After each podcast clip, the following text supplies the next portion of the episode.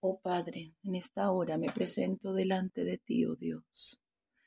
Añade bendición, añade a tu palabra tu fuerza, tu espíritu, esa pasión por obediencia. Bendícenos en este tema que vamos a hablar en esta hora. Bendícenos a través del pan que nos has traído, oh Dios. Bendícenos en este desayuno para el alma. Tú eres bueno, tú eres grande y poderoso. Bendito y alabado sea tu nombre. Antes de que el sol salga y las aves canten, tú has traído, Señor, una porción que nadie ha podido robar, que ningún acusador ha podido llevarse de nuestra, de nuestra mesa, de nuestra casa. Bendice a tu pueblo a través de tu palabra, te lo ruega mi alma. En tu nombre santo quedamos en tus manos, oh Dios. Nuestro entendimiento, nuestros oídos están en tus manos de amor. En el nombre de Jesucristo. Amén. Y amén. Bueno, en esta hora vamos a, a tratar un tema que ha venido inquietando a muchos, muchos hermanos en la iglesia. Y a veces los temas, el tema tratado viene de los pastores y eso es lo que inquieta a las ovejas.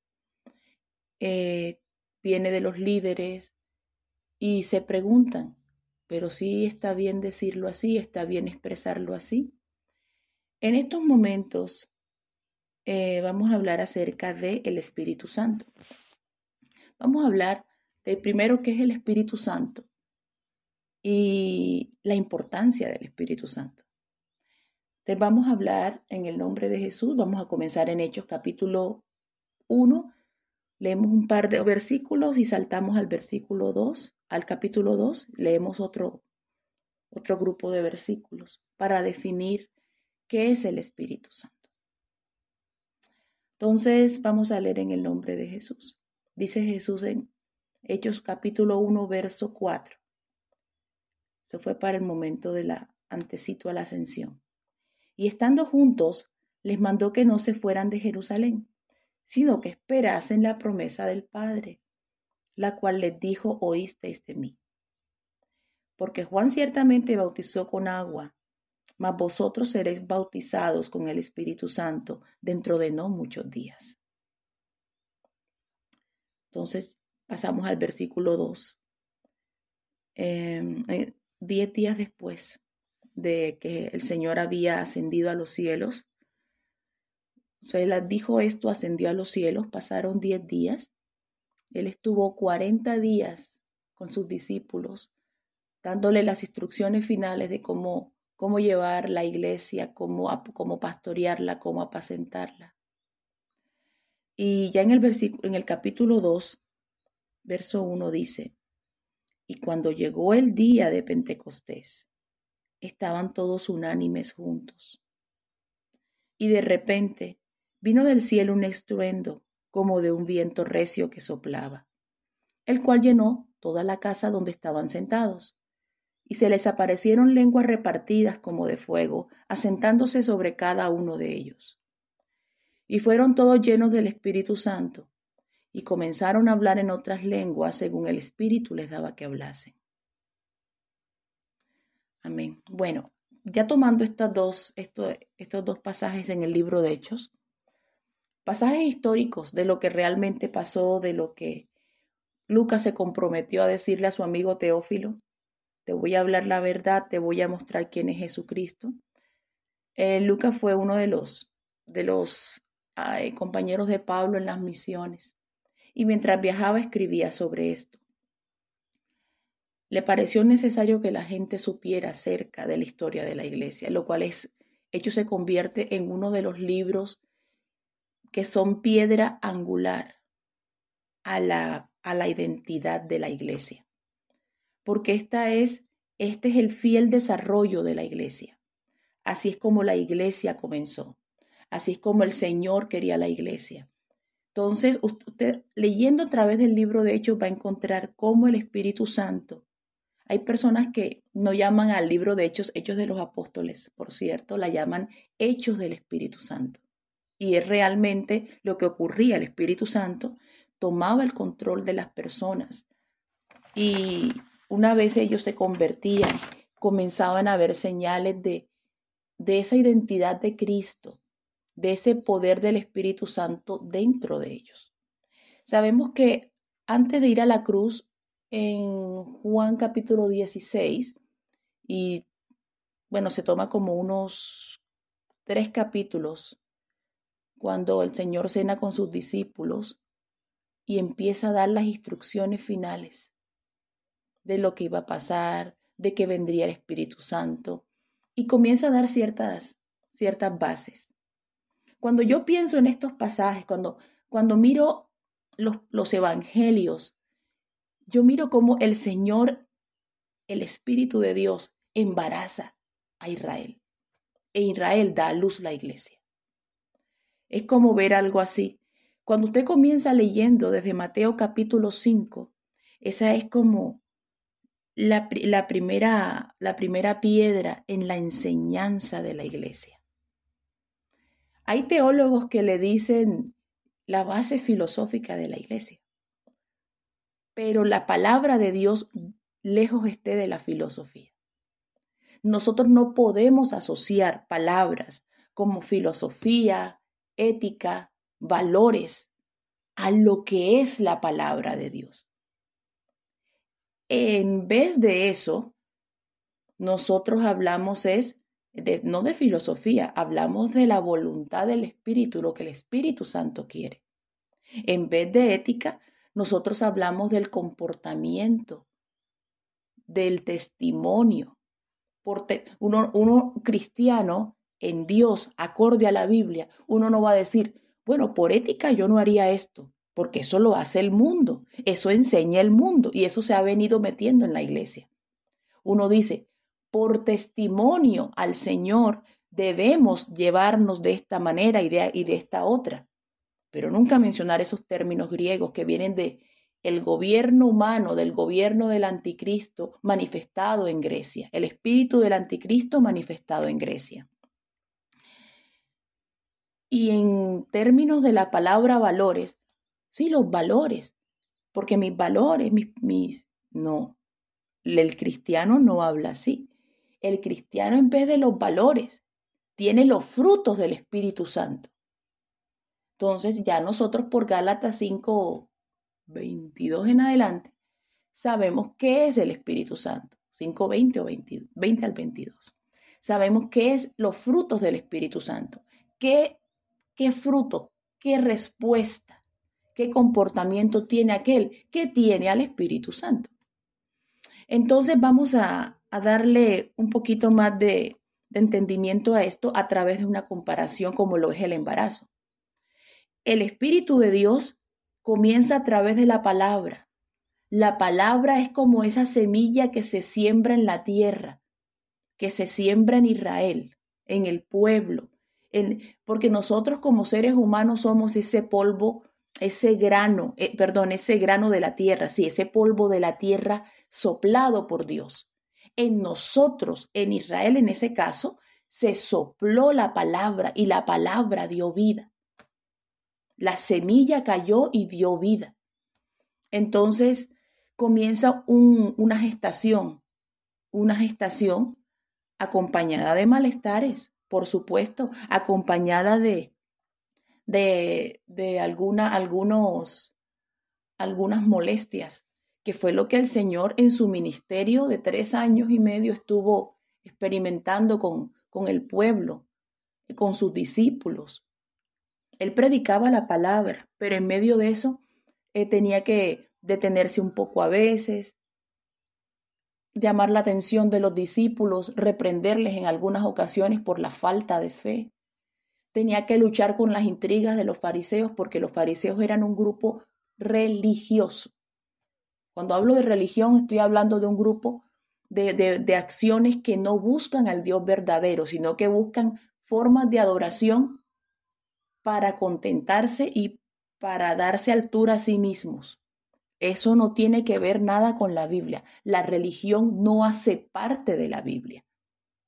Entonces, para muestra de eso, muchos de los que han experimentado el poder del Espíritu Santo los han tenido que echar, los echaron de las iglesias católicas, algunos fueron condenados a muerte, otros fueron perseguidos. Las alabanzas que cantamos cuentan la historia. Una vez era yo peregrino, que era un peregrino, alguien que viajaba de Inglaterra y se iba a, América del Norte a buscar refugio porque acá estaba María Tudor en Inglaterra matando a todos los que creían como protestantes en el Evangelio.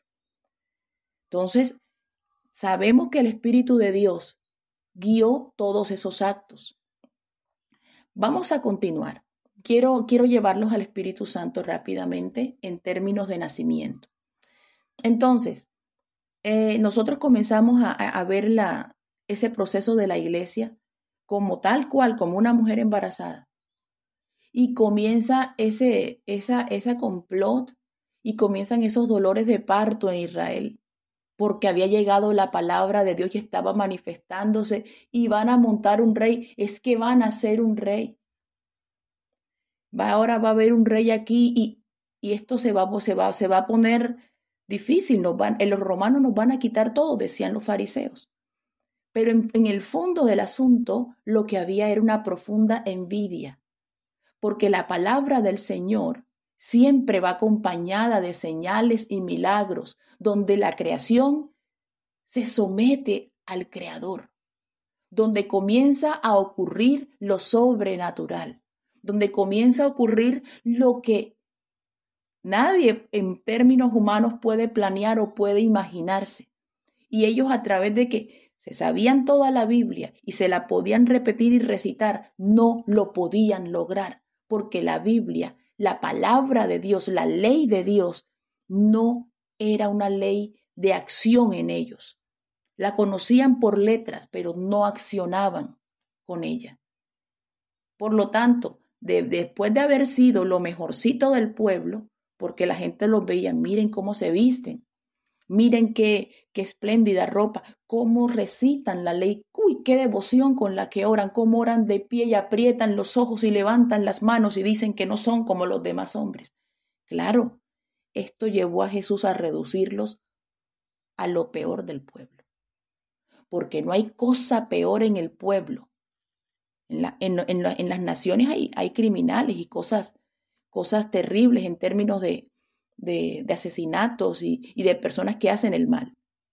Pero una persona que usa la palabra de Dios para asesinar, para abusar moralmente de otra persona, ese está, no digamos que elevado, más bien el más descendido, el, más, el que queda en la parte de más abajo, hacia la peor condenación. Dice Santiago capítulo 3, no os hagáis maestros muchos de vosotros, porque sabrán que van a acarrear la mayor condenación. Entonces, cuando uno predica la verdad, es una salida a una guerra. Y a una guerra que cuando eres fiel a Dios, ganas. Cuando no eres un idólatra, la ganas. ¿Por qué? Porque la, la palabra de Dios se dice y ella sujeta toda potestad alrededor y la palabra es oída y es creída. Cuando llegan esos dolores de parto, yo pienso que el trabajo de parto comenzó con la entrada en Jerusalén. Era la iglesia ya moviéndose y entrando en el canal a nacer. Y entonces cuando reconocen que ya viene el bebé, uy, ya viene el bebé, ya viene, era el Mesías entrando a Jerusalén.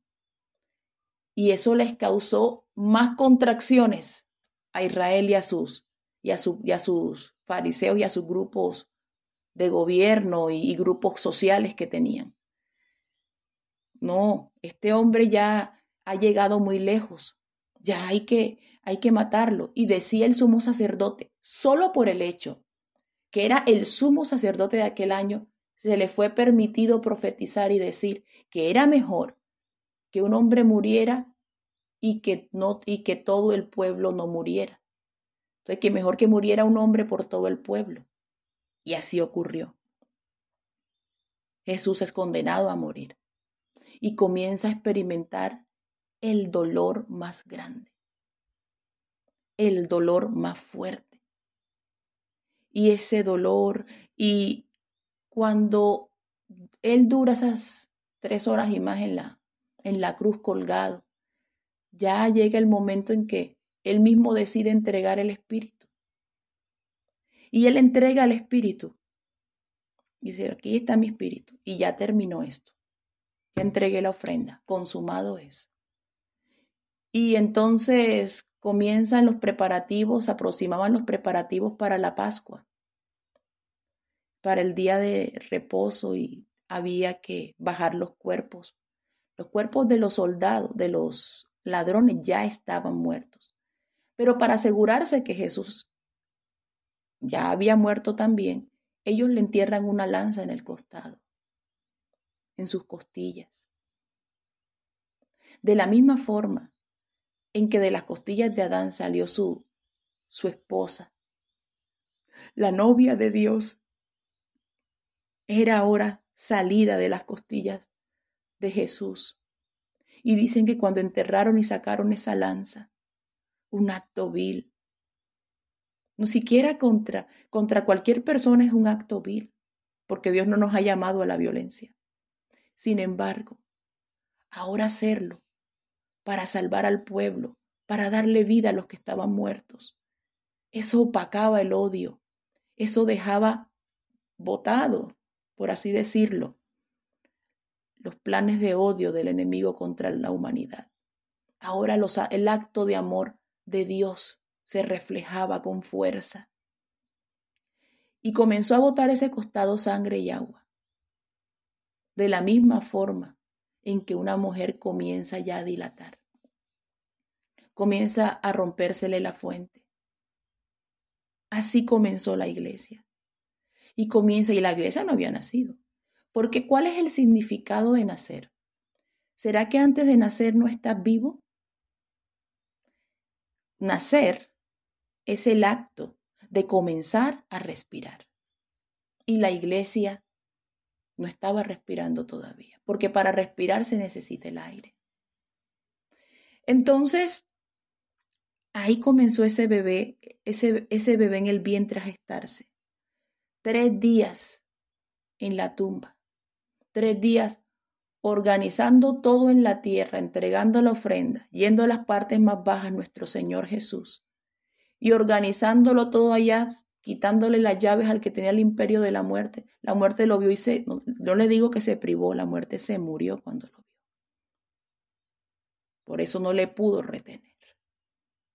Si aún, miren, pueden ustedes dimensionar el poder del Espíritu Santo, el poder de Jesucristo. No estaba en, en modo de batalla, no estaba en una forma de, de, reprender ni de gobernar al pueblo, estaba en una forma de siervo, muriendo, entregando la vida. Ahora entregando la vida, mató la muerte. Imagíneselo en su poder y en su esplendor de gloria. Ese es el Dios que tenemos. Cuando esto se da, Él resucita a los tres días y, se, y busca a sus discípulos y comienza a manifestarse a los del camino de Maús, al par que iban caminando en el camino de Maús, una historia bien hermosa. Y después empieza a manifestarse a, a 500. Habían testigos de que él había resucitado. Y reúne a sus discípulos por 40 días después de la Pascua, a darle instrucción, así como cuando instruyes a la mujer al, al, al momento del parto mismo ¿Qué le dices? Mira, respira profundo. No te vayas a dormir. A fuerza, puja. Cada vez que sientas una contracción, respira. Con, con, tanto fue que hasta él mismo le respiró a los discípulos y les dijo, les sopló en el, en el rostro y les dijo, ahí va, reciban el Espíritu Santo. Eso fue, eso fue en Juan 20, 21 y dándole vida. Entonces, eso nos conecta rápidamente con esa mujer de Apocalipsis que vemos allá en, en Apocalipsis, en, el, en la visión que tuvo Juan de la mujer y el dragón. Esa mujer ha sido interpretada por muchas maneras, muchas formas. La palabra de Dios llega a los judíos. Esa mujer representa a Israel. Lo que pasa es que el Espíritu de Dios embaraza a Israel. Israel da luz a la iglesia. Ese, ese bebé que se va al cielo, que va a los cielos. Y esta mujer queda perseguida por el dragón para un juicio, que el juicio que les espera es la gran tribulación. Y cualquiera que no se adhiera a la iglesia también lo va a sufrir, porque es un juicio donde la humanidad no va a tener esperanza de a mucho. Va a haber un sufrimiento sin precedentes. Va a haber un ejército de las tinieblas preparado que nunca antes ha accionado en la tierra y viene para destrucción de todos. Entonces, qué importante es que la iglesia ame la venida del Señor. Bueno, devolvámonos. Y está ahí el Señor dando la instrucción por 40 días a, su, a su iglesia gestante, a su, a, su, a, su, a, su, a su iglesia embrión. Y comienza y les dice esto que leímos en Hechos capítulo 1. Primero les dice, ya les había dicho que no los iba a dejar huérfanos anteriormente, antes de morir. Y ahora les dice, quédense en Jerusalén porque cuando les dice que no los va a dejar huérfanos, vendré a vosotros hablaba del Espíritu Santo que vendría. O sea que el Espíritu Santo sería el Padre de la iglesia, como siempre él quiso que, que el Padre se manifestara. Entonces, el Espíritu Santo lo es prometido. Y cuando llega y les dice, quédense en Jerusalén, porque, porque dentro de no muchos días van a recibir la promesa del Espíritu Santo. Ellos se quedaron juntos, unánimes, hacían cultos, hacían su adoración, su alabanza, sus momentos de, de oración juntos. Y se pasaron diez días. Entonces ya llevaban 40 con Jesús, Jesús asciende, más los diez días son 50. Ahí se cumplen de la Pascua a 50 días las fiestas del Pentecostés. 50 es Pente en griego, por eso es que la, la fiesta se llama Pentecostés. En hebreo se llama Shavuot. ¿Y qué se celebra en el Pentecostés? La entrega de la ley, de la ley de Moisés al pueblo, una ley de tablas. Ahora, démosle un toque a, a Jeremías. Jeremías profetiza y dice, cuando ya el pueblo fue deportado y todo, bueno, ya no pondré más mi ley en, la, en tablas de piedra, sino que ahora la pondré en el corazón de los hombres. No dice en el corazón de los israelitas ni de los judíos, en el corazón de los hombres.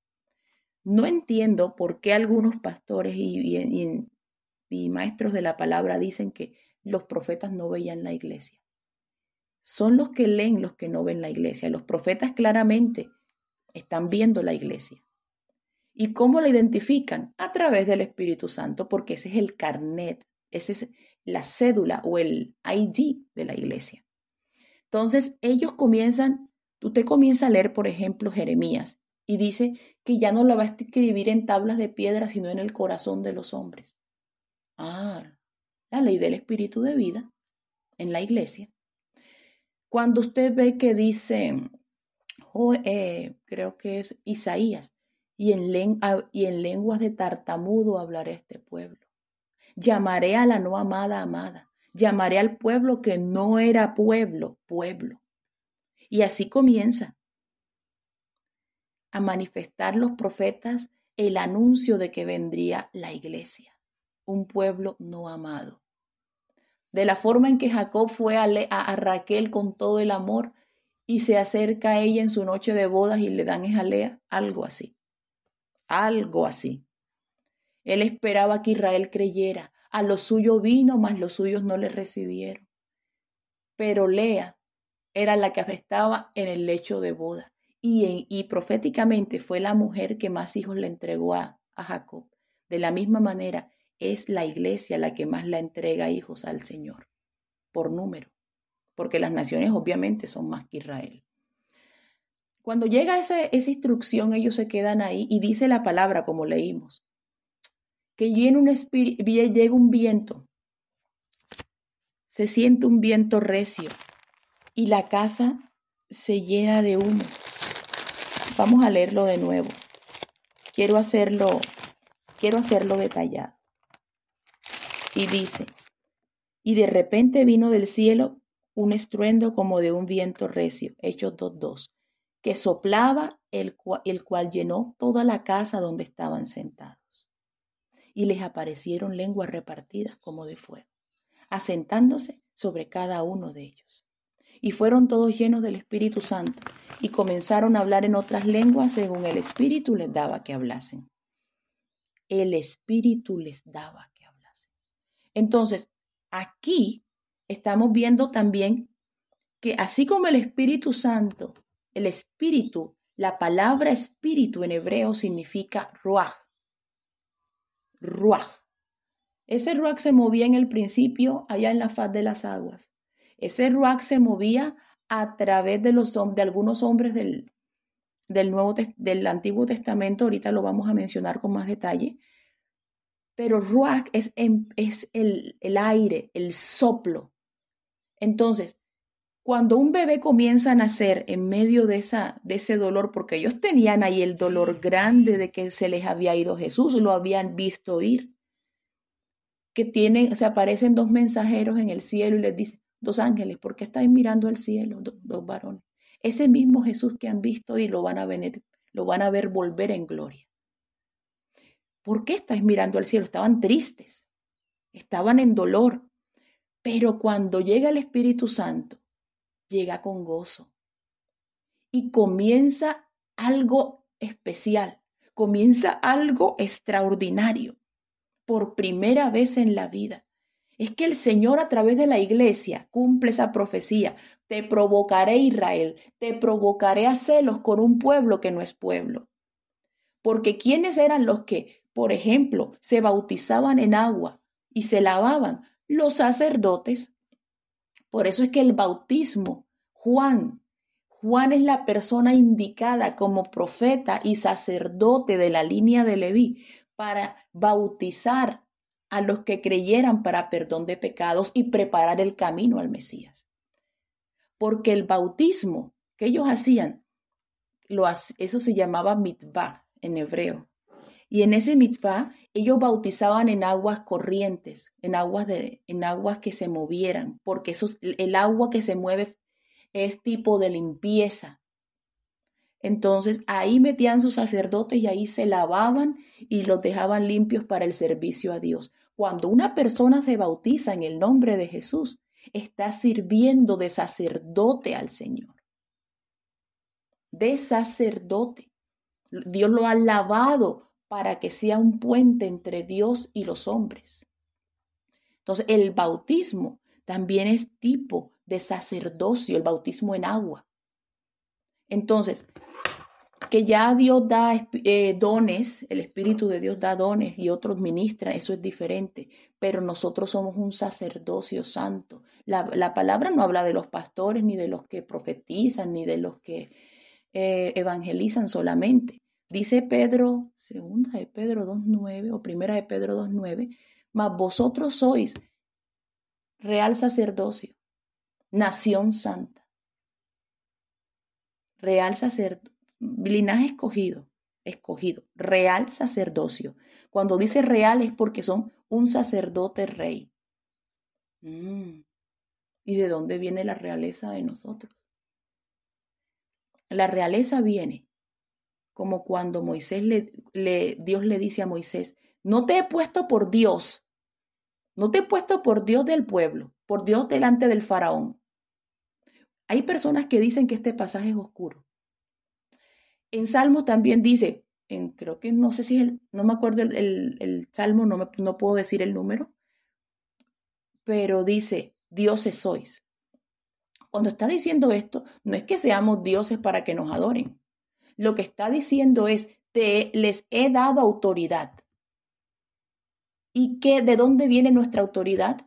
Del Espíritu Santo. O sea, ¿qué le estaba diciendo entonces Dios a Moisés? Te he puesto por rey sobre el faraón. Mándalo. Eh, truénale los dedos. Dile que suelte al pueblo. En modo coloquial, en una manera diferente de entenderlo. Yo te he puesto, yo te he dado autoridad. Y la autoridad de la iglesia es dada por el Espíritu Santo. Bueno, como les decía, comenzar a respirar es nacer. Se sabe que desde antes está vivo, pero ahora la iglesia recibió ese viento y comenzaron a hablar en lenguas. Ese día nació la iglesia. Comenzó la iglesia a respirar. De cuando la iglesia comienza a respirar, es donde comienzan las señales a manifestarse. Ya los discípulos de antes, esos que hacían esas preguntas que desesperaban al Señor, que en el sentido de que, ¿por qué les tengo que tolerar esta falta de fe?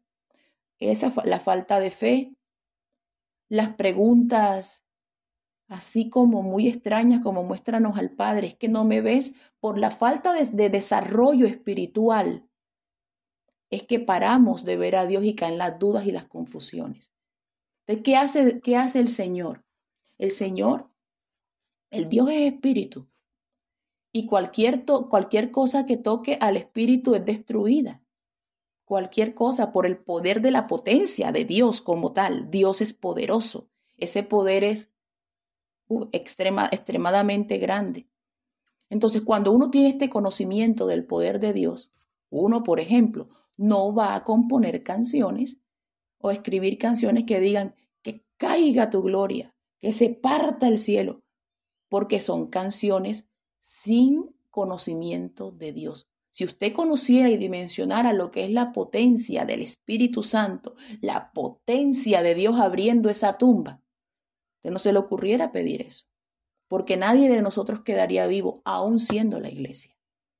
¿Qué hace entonces Dios? Si el Padre es espíritu, la manifestación del Padre es espíritu, y entonces, ¿qué, el padre es el pariente más cercano.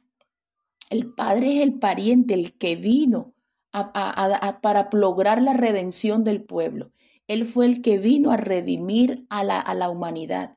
¿Cuáles eran los requisitos de redención? Ser el pariente más cercano. ¿Quién era él? El Padre, por eso le llaman el, Dios se hace llamar el Padre. Y por eso Jesús siempre en su enseñanza, en su boca era, el Padre me envió lo envía el pariente más cercano, va a redimir. ¿Cuál es el propósito de Jesucristo? Entregar la ofrenda por nuestros pecados y también enseñarle al hombre cómo se porta el Hijo de Dios. Por eso siempre hablaba de el Hijo de Dios el Hijo, el Hijo. ¿Por qué? Porque cuando Adán peca, él queda reducido a criatura y todos los que nazcan después de él son criaturas, no son hijos de Dios, porque absorbieron el conocimiento de la serpiente. No ve que le dio miedo, tuvo miedo y se escondió. Eso, eso venía de la serpiente. Entonces, por enseñanza, ya no era hijo de Dios. Ahora le tocaba buscar el estatus. ¿Qué le quedaba a los hombres del Antiguo Testamento? Sencillo, les tocaba era decidir si iban a ser pecadores o iban a ser predicadores y esperar el día de la redención. Entonces, el día de la redención llega cuando el Señor comienza el ministerio y empieza a enseñar. Por eso es que el Señor, se, el Señor Jesús se bautiza. Por eso el Señor Jesús cada vez que oraba, oraba, oraba permanentemente y oraba delante de la gente, delante de sus discípulos. Subió los, los cinco panes y los dos peces al cielo. Padre, gracias. Él siempre decía, Padre, te alabo, porque has escondido estas cosas de los sabios y se las has entregado a los niños, a los sencillos de mente. Eso hacía el Señor. Pero ¿por qué esa expresión de padre? Él no, él nunca fue un ente separado. Él estaba era dándole las pautas al hombre de cómo ser hijo de Dios, por eso Juan dice, y a los que le recibieron, a los que creen en su nombre, le dio potestad de ser hechos hijos de Dios. Entonces Él se bautiza porque es que los hijos de Dios se bautizan. Y él estaba mostrando, él no tenía pecado. Él lo hace porque está enseñándole al hombre el camino de un hijo de Dios. ¿Qué hace un hijo de Dios? Una vez lo termina, ya va a entregar la ofrenda. Entonces le entrega la ofrenda por nuestros pecados. Esa es la función del Hijo de Dios. Y sube a los cielos después a entregar la ofrenda. Ah, y también desciende a las partes más bajas de la tierra. Pero cuando ya llega el Espíritu Santo, ¿cómo lo llama Él? ¿Cómo lo anuncia Jesús? No os dejaré huérfanos.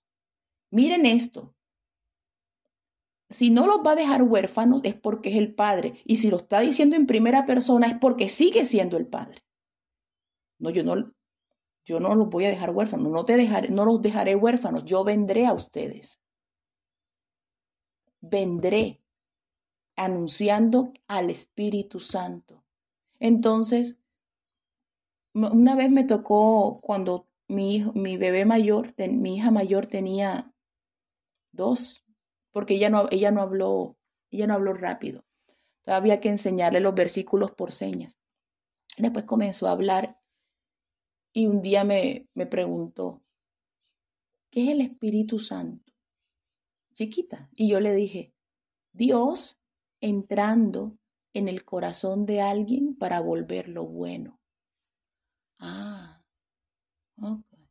Entonces el requisito de la redención era ser pariente más cercano. Segundo, tener el dinero con que pagar el rescate. ¿Cómo pagó Jesús el rescate? Por su sangre. Y el otro requisito de la redención era querer redimir. Y el Espíritu Santo es el deseo de Dios por redimir.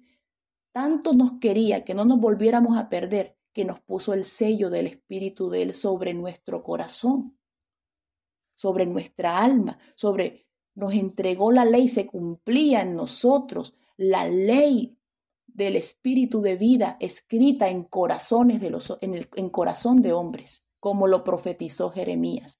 Cada vez que un cristiano habla en lenguas, cada vez que un cristiano levanta canción en lenguas delante del Espíritu Santo, delante de su Dios, se está cumpliendo la profecía de Joel, se está cumpliendo la profecía de Jeremías. En los postreros días derramaré de mi espíritu sobre toda carne. Los jóvenes verán visiones, los ancianos soñarán sueños. En lenguas de tartamudos hablará este pueblo.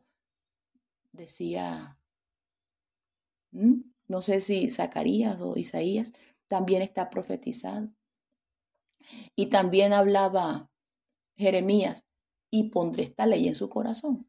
Entonces, ¿qué es el Espíritu Santo? El Espíritu Santo es una manifestación espiritual de Dios que entra al corazón del hombre sin hacerle ningún daño, sin, sin fundirlo, así, sin fulminarlo, sin pulverizarlo. Es una versión hermosa del Espíritu Santo que entra. Por eso es que el Señor Jesús la llama cuando lo anuncia a los discípulos y enviaré al consolador. ¿Qué hace un consolador?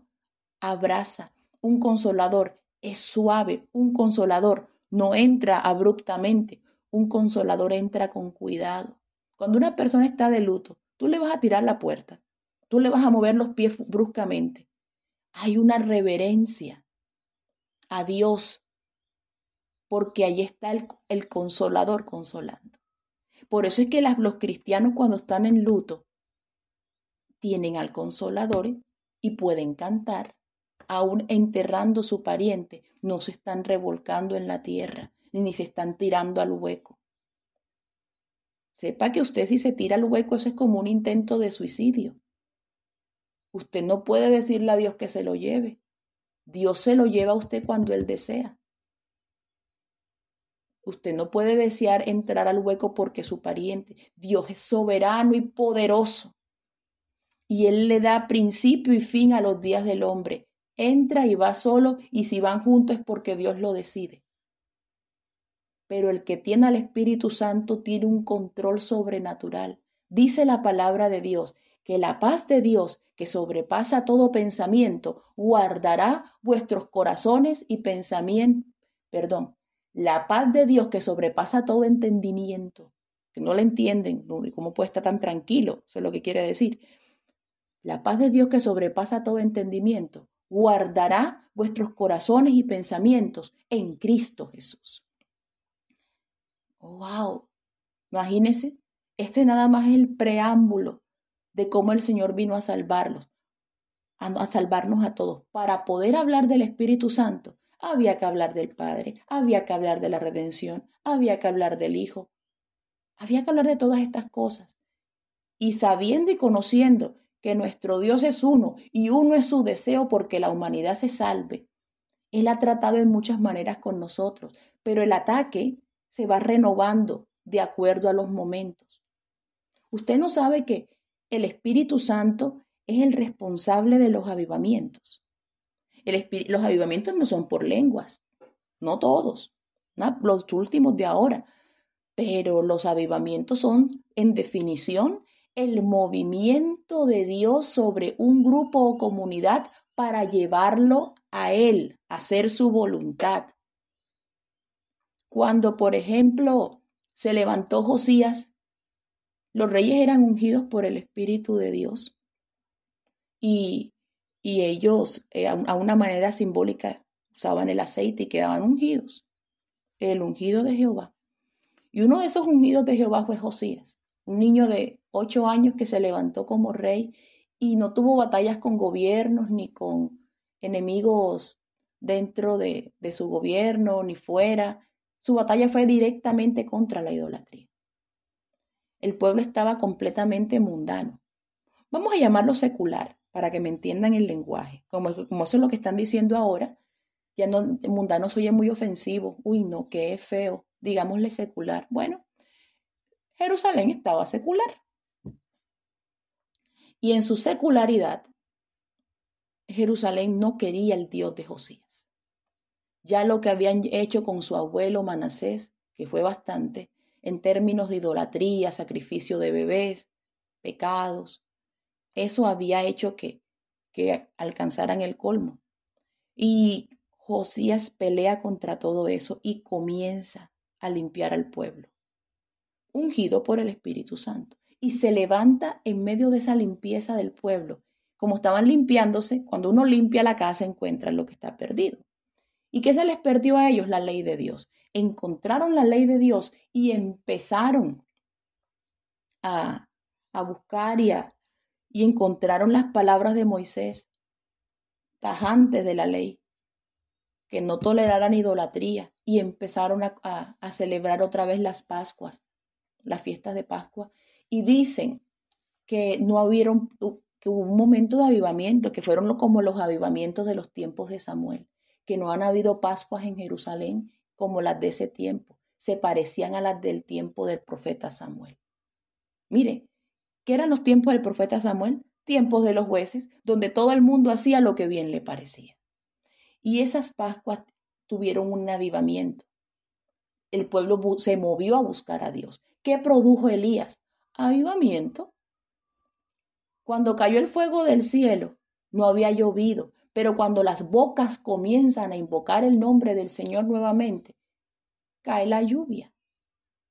Y empezaron a invocar a Dios. Así Jezabel se revolcara en el piso, ya tuvo su mal final, pero el Espíritu Santo nadie lo detiene el Espíritu de Dios, nadie lo detiene. El mismo eh, David produjo un gran avivamiento entre su pueblo. Fue músico, fue, eh, fue músico, cantor, eh, instrumentista, cantor, pastor de ovejas. Por eso pudo pastorear a la gente. Fue guerrero. A los guerreros les hizo armas. A los instrumentistas les dio instrumentos musicales y comenzó, y a, y a los que cantaban les enseñó salmos y también los inspiró a que hicieran salmos. Entonces, eso producía un avivamiento nacional en Israel. Y ese avivamiento era el que esperaban los israelitas cuando estaban en el poder de los romanos, para cuando decían que querían que viniera el Mesías.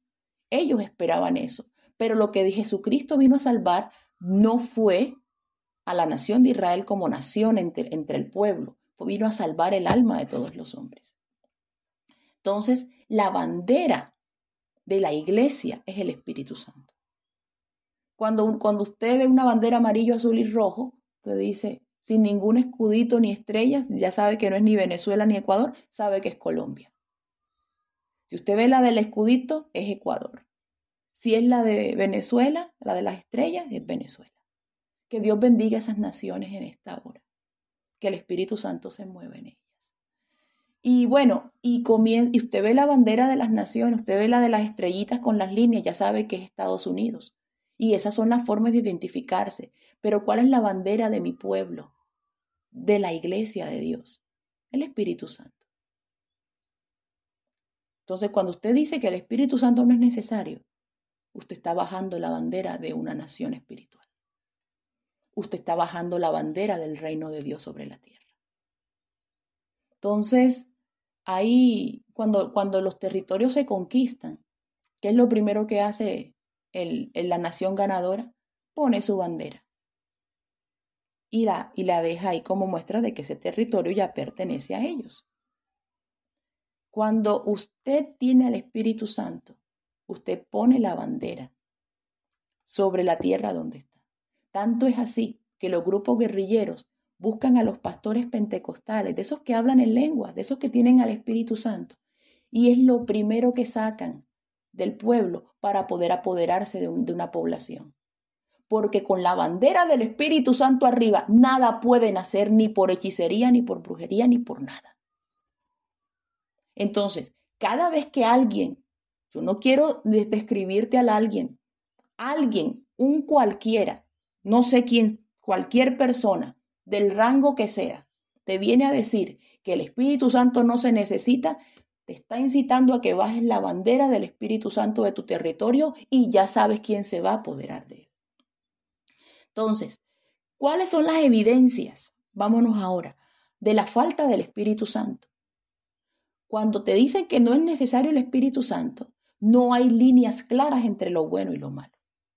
Entonces, ¿cómo, cómo identificas que no está el Espíritu Santo moviéndose? Ay, de lo que a lo malo llaman bueno y a lo bueno llaman malo, dice la palabra en Isaías. ¿Qué pasa en vida real, acá, en estos tiempos?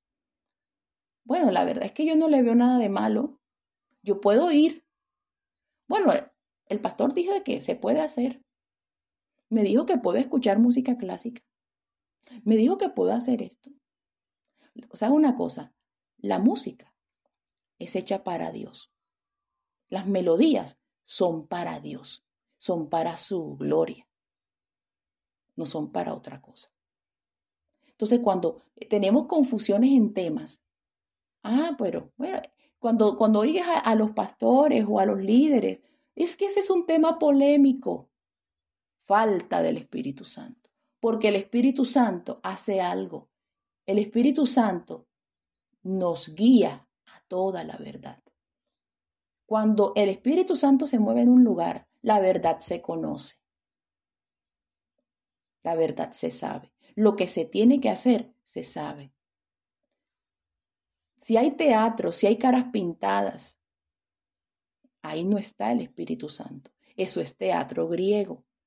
Esos son formas griegas paganas de adorar sus, elementos. Dios no va a recibir eso de parte de él.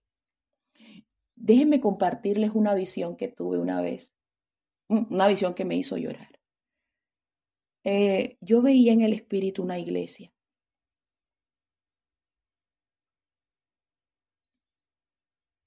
Yo veía en el espíritu una iglesia, la iglesia donde crecí. Y había como un carrito de compras grande, grande, como del tamaño de tres metros de alto. Imagínense un carro de compras gigante, de los, que están en la Olímpica, esos carros, carritos de compra. Y habían, una, habían dos ángeles, dos, ángeles del grande de los del carro, o sea, proporcionales al carro, de, vestidos de blanco vi unos hombres así, grandísimos, vestidos de blanco. Y ahí habían, y dentro del carrito ese, era como una jaula, habían máscaras de teatro, maquillaje, habían puras ropas de actores, habían pinturas maquillajes, pinturas de cara, vestidos de payaso. Y me dice, esto es algo que me ha ofrecido la iglesia todo este tiempo. Obras de teatro y obras de teatro y obras de teatro. Y se han metido, y, todo lo he acumulado aquí. Porque esto no puede ir a mi presencia, dice el Señor.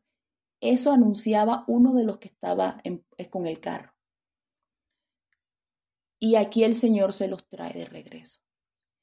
Y esos ángeles cogieron y empujaron el trolley y la, y la iglesia estaba adentro. Y yo veía miembros de la iglesia que yo conozco. Y decían, Señor, ¿por qué nos vas a, tirar este carro encima? Se va a caer el templo. Porque eso es lo que ustedes me han ofrecido. Y como yo no lo puedo recibir, yo se lo devuelvo. Esta es una ofrenda rechazada y empujó el carro, empujaron el carro los ángeles. Y todos estaban dentro.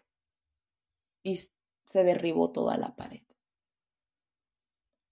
Y fue, y muchos de los que, algunos de los que vi ahí, se apartaron de la iglesia. Otros murieron. Y solo el Señor conoce los propósitos y sabe las cosas. Pero Dios quiere que conozcamos la verdad. Dios quiere que sepamos. Dios quiere que entendamos, porque si no el Espíritu Santo se va a entristecer, se contrista. Entonces, cuando eso pasa, cuando no conoces la verdad, no puedes interactuar con el Espíritu Santo. Todo es incierto. No sabes, no sabes. Entonces, eso es una de las señales de la falta del Espíritu Santo. El, Espíritu Santo también produce una intimidad individual con Dios. ¿A través de qué? A través del hablar en lenguas.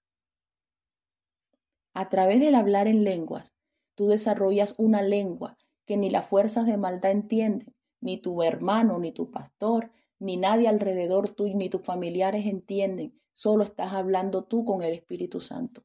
Ahí se entienden.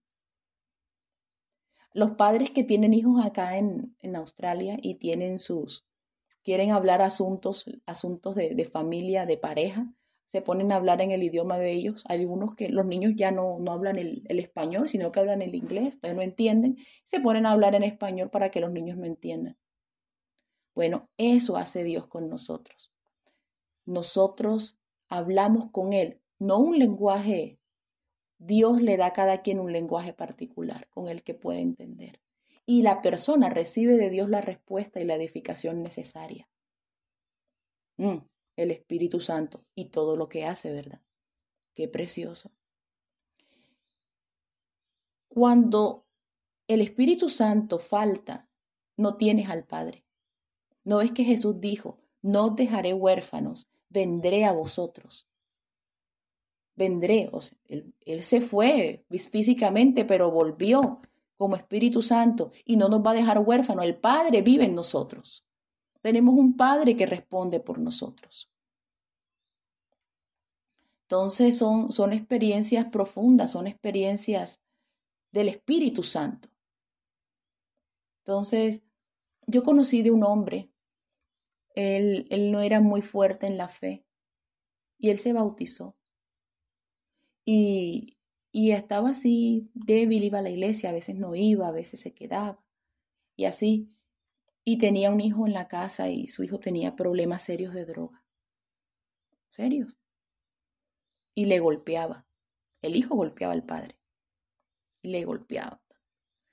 Un día él fue a la iglesia y el poder de Dios cayó en la iglesia y había como gente, hermanos ahí esperando o glorificando el nombre del Señor y uno esperando el Espíritu Santo. ¿A quién le vino a caer el Espíritu Santo manifestado en lengua? Al hermano que estaba débil en la fe, que iba y venía, iba y venía. A él fue el que le cayó el Espíritu Santo. Y estos estaban molestos y decían, pero ¿por qué le viene a caer el Espíritu Santo a él? Si nosotros, nosotros estamos fieles en la iglesia esperando. Y, el Espíritu Santo no se manifestó en nosotros, sino en Él. Dios conoce los propósitos y Él es el que obra con sabiduría y perfección.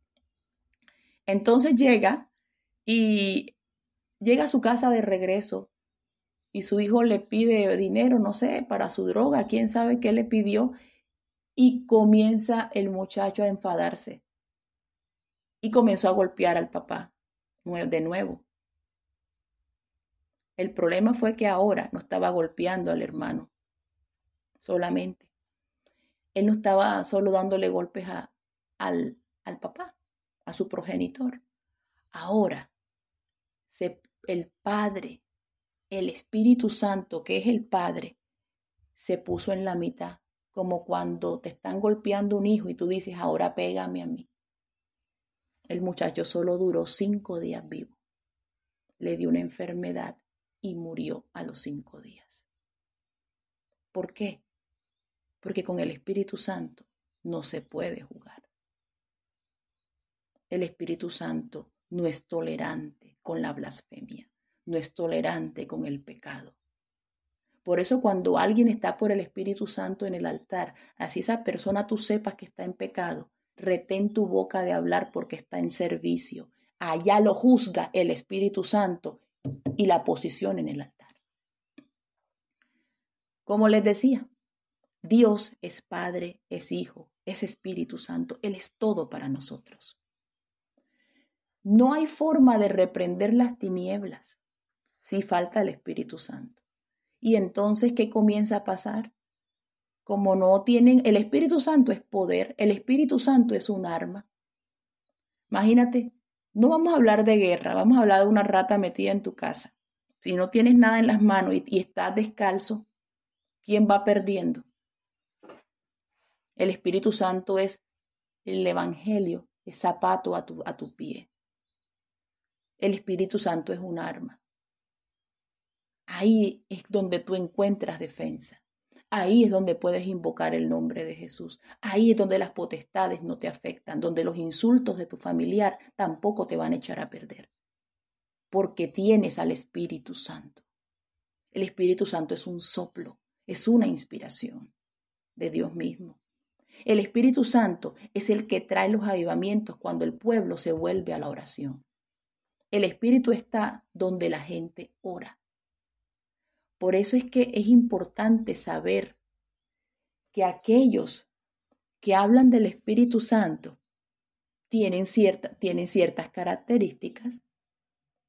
Entonces, este, esto de la falta del Espíritu Santo es como vivir sin aire. Y el que, y son los muertos. Yo quiero darle un nombre a todo esto que hemos hablado. Son los muertos los que no necesitan espíritu. Son los muertos los que no necesitan espíritu. Entonces, ¿qué pasa con, con los que dicen que el Espíritu Santo no es requerido, ya no es un requerimiento? Porque como todo se ha vuelto tan sistemático, todo se ha vuelto tan mecánico, todo se ha vuelto como parte de, de una empresa para calificar y servir, no oran lo suficiente. Ya no se arrodillan a pedirle al Espíritu Santo qué quieren hacer. Ya solo son los eventos. No es que es bueno para las finanzas, eso te levanta finanzas así enseguida. Ponlo.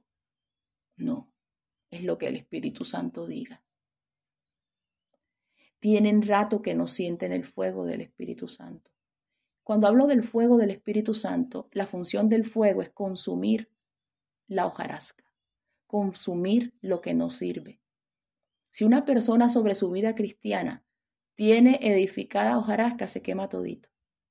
Si tiene madera, pues dura un poquito más. Pero la idea es que seamos como el oro refinado, que entre, entre más llegue el fuego del Espíritu Santo, más brillemos para su gloria, más valioso nos pongamos. Eso es lo que quiere el Señor. Una persona que se acerca a un creyente a decirle que el Espíritu Santo ya no se necesita, no es inspirada por el Espíritu Santo. Porque el Espíritu Santo no diría eso de sí mismo. ¿O es que usted se imagina al Señor Jesús diciendo que no, que no lo necesitan? ¿Acaso tú no sabes que todos los hombres serán condenados por el mismo pecado? Tanto el que no roba, el que se mantiene eh, eh, bien, que no le hace mal a nadie, como el, como el asesino en serie, todos son condenados en principio por el mismo pecado. Porque el asesino dice que es, que es muy malo y que Dios no lo perdona, y porque el otro dice que no le roba a nadie y que Dios que, que no necesita al Señor, pues bueno, todos son condenados por la misma causa. Ninguno dijo necesitar a Dios. Por eso se pierden, por eso van a condenación. Esas palabras traen confusión al pueblo. Y se queda la gente. ¿Y qué hago? ¿Y qué hago saltando? ¿Y qué hago orando? Estoy fastidiando a mis hermanos. Los confunde, los pone tristes y por ende el Espíritu Santo se contrista y no se puede manifestar en la iglesia. Y cuando en la iglesia no se manifiesta el Espíritu Santo, se manifiesta entonces el pecado. Y comienzan los actos de inmoralidad, comienzan a levantarse las fuerzas de hechicería, comienza la gente a dejar atrás al Espíritu de Dios. Entonces, no hay predicación, no hay fuente de inspiración. Solo encontramos pastores que repiten y repiten el mismo mensaje porque el Espíritu Santo no está en su dinámica moviéndose en la iglesia, porque no lo no acuden a él, no lo llaman como necesario. Una vez yo le preguntaba al Señor, repetir un mensaje puede ser una práctica que algunas personas hagan porque viven en ciudades diferentes y de pronto ahora van a alimentar a otra persona. Pero repetir todo el tiempo un mensaje da muestras de que el Espíritu Santo no ha ido más allá. ¿Y por qué no ha ido más allá? Porque es el hombre el que pone las limitantes. Y el pueblo necesita crecer, el pueblo necesita alimentarse.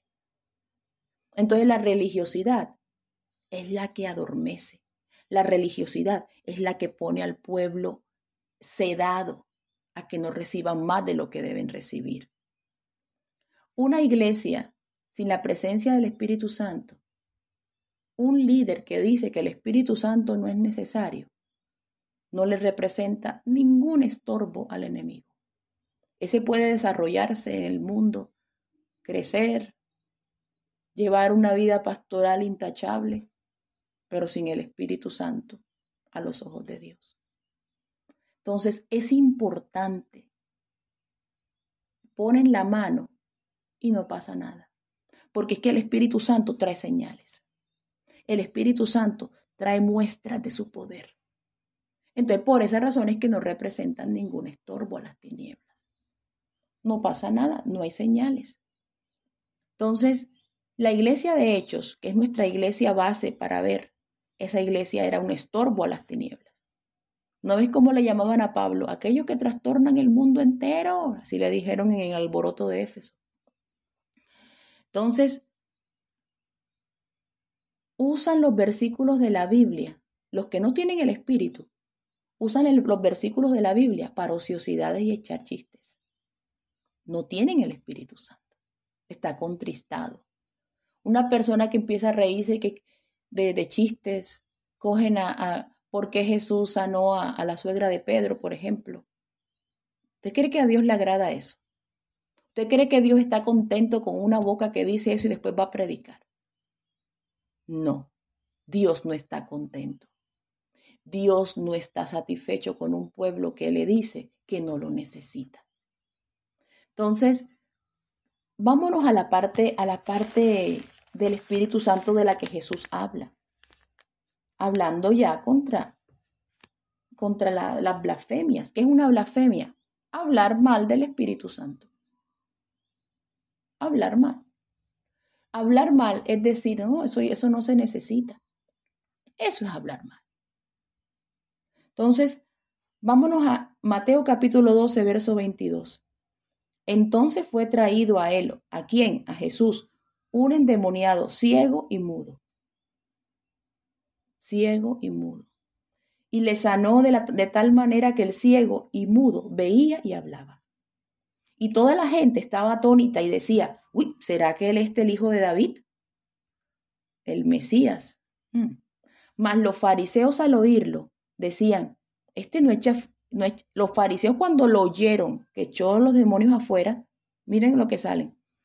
Este no echa afuera a los demonios, sino por Belcebú, príncipe de los demonios. Oiga, decir eso es irse lejos. Sabiendo Jesús los pensamientos, los pensamientos, sepa usted que los pensamientos suyos tienen audio delante de Dios. Así que cuidado con lo que piensa. Sabiendo Jesús los pensamientos de ellos, les dijo, todo reino dividido contra sí mismo es asolado, y toda ciudad o casa dividida contra sí misma no permanecerá. Si Satanás echa fuera Satanás contra sí mismo, está dividido. ¿Cómo pues permanecerá su reino? Si yo echo fuera a los demonios por Belcebú, por quien están, por quien los echan vuestros hijos, por tanto serán vuestros jueces. ¿Por quién los, perdón, vamos a leerlo más claramente. Si yo echo fuera a los demonios por Belcebú, ¿por quién los echan vuestros hijos? O sea, los hijos de ustedes, ¿por, quién, ¿por qué nombre reprenden entonces? Por tanto, ellos serán vuestros jueces. Pero si yo, por el Espíritu de Dios, echo fuera a los demonios, ciertamente ha llegado a vosotros el reino de Dios. Ojalá vaquita la pasaya. Pero si yo por el Espíritu de Dios, por ese que dicen que no se necesita, echo fuera a los demonios, ciertamente ha llegado a vosotros el reino de Dios. Por eso es que en el Padre nuestro tienes que decir, venga tu reino a mi vida. Ven Espíritu de Dios. Porque, verso 29, ¿cómo pueden ¿Cómo puede alguno entrar en la casa del hombre fuerte y saquear sus bienes si primero no le ata? Entonces podrá saquear su casa. Mire esto, mire esto, lo que viene, verso 30. El que no es conmigo es contra mí. El que no es conmigo contra mí es. Y el que conmigo no recoge, desparrama. Mire lo que está diciendo. Usted me puede decir en este momento, ay hermano, nosotros no hemos, no, hemos dicho eso, nosotros no hemos hablado mal del Espíritu Santo, solo dijimos que no se necesita para ciertos, para ciertas, para ciertos efectos, puede decir usted. Pero aquí la palabra de Dios me dice que el que no es conmigo, dice Jesús, es contra mí.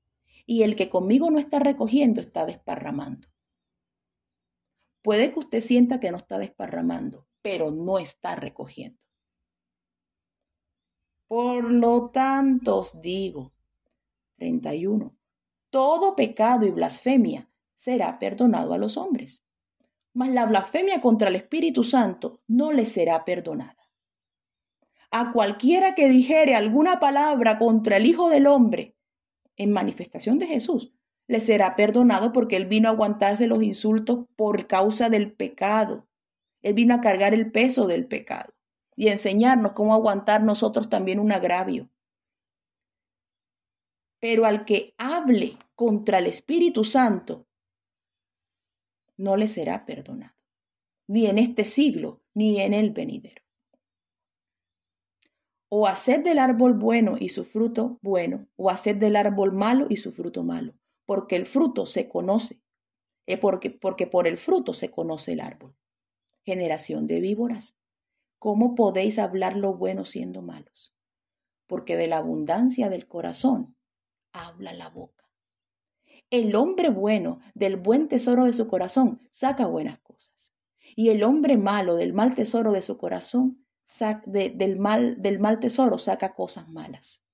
Mas yo digo que de toda palabra ociosa que hablen los hombres, de ella darán cuenta en el día del juicio porque tus palabras, porque por tus palabras serás justificado y por tus palabras serás condenado. Yo quiero en esta hora remitirme al Espíritu Santo. Así como cuando el médico dice, el médico general te dice, esto no es conmigo, esto es con el especialista. Oh, Samaya la Él puede habernos hecho reyes y sacerdotes por causa del bautismo. Con el bautismo en el agua te hace sacerdote. Con el bautismo del Espíritu Santo te haces un rey en la tierra. Oh, si tú quieres el perdón de Dios en esta hora, como yo también lo quiero, vamos a orar. Y vamos a decirle a este Espíritu de gracia, que derrame su perdón sobre nuestras vidas, que nos perdone, que nos perdone, que nos perdone, que nos perdone, que nos perdone, que nos dé unos labios limpios. No sé si lo que necesitamos sea, oh Dios, un carbonazo de esos de los que le diste a, Isaías en sus labios. Yo no sé. Pero yo quiero que limpies nuestro corazón para que hable cosas buenas. Danos una voz, danos una boca que te adore con dulzura. Danos unas palabras, Señor, especiales. Danos el don de adornar nuestra oración cada vez que lleguemos a ti, Espíritu Santo. Porque no te queremos en dolor porque no te queremos en, en tristeza. No queremos que te pese habernos salvado. Queremos que te regocijes en el fruto de la aflicción de tu alma, como lo profetiza Isaías. Verás el fruto de la aflicción de tu alma y quedarás satisfecho. Quiero verte satisfecho, Señor, con la obra que has puesto en mí. Quiero verte satisfecho con lo que tú has logrado, Señor, hacer en nuestras vidas, Espíritu Santo. Hamakoti ramama saya momoko sayo bokerra no.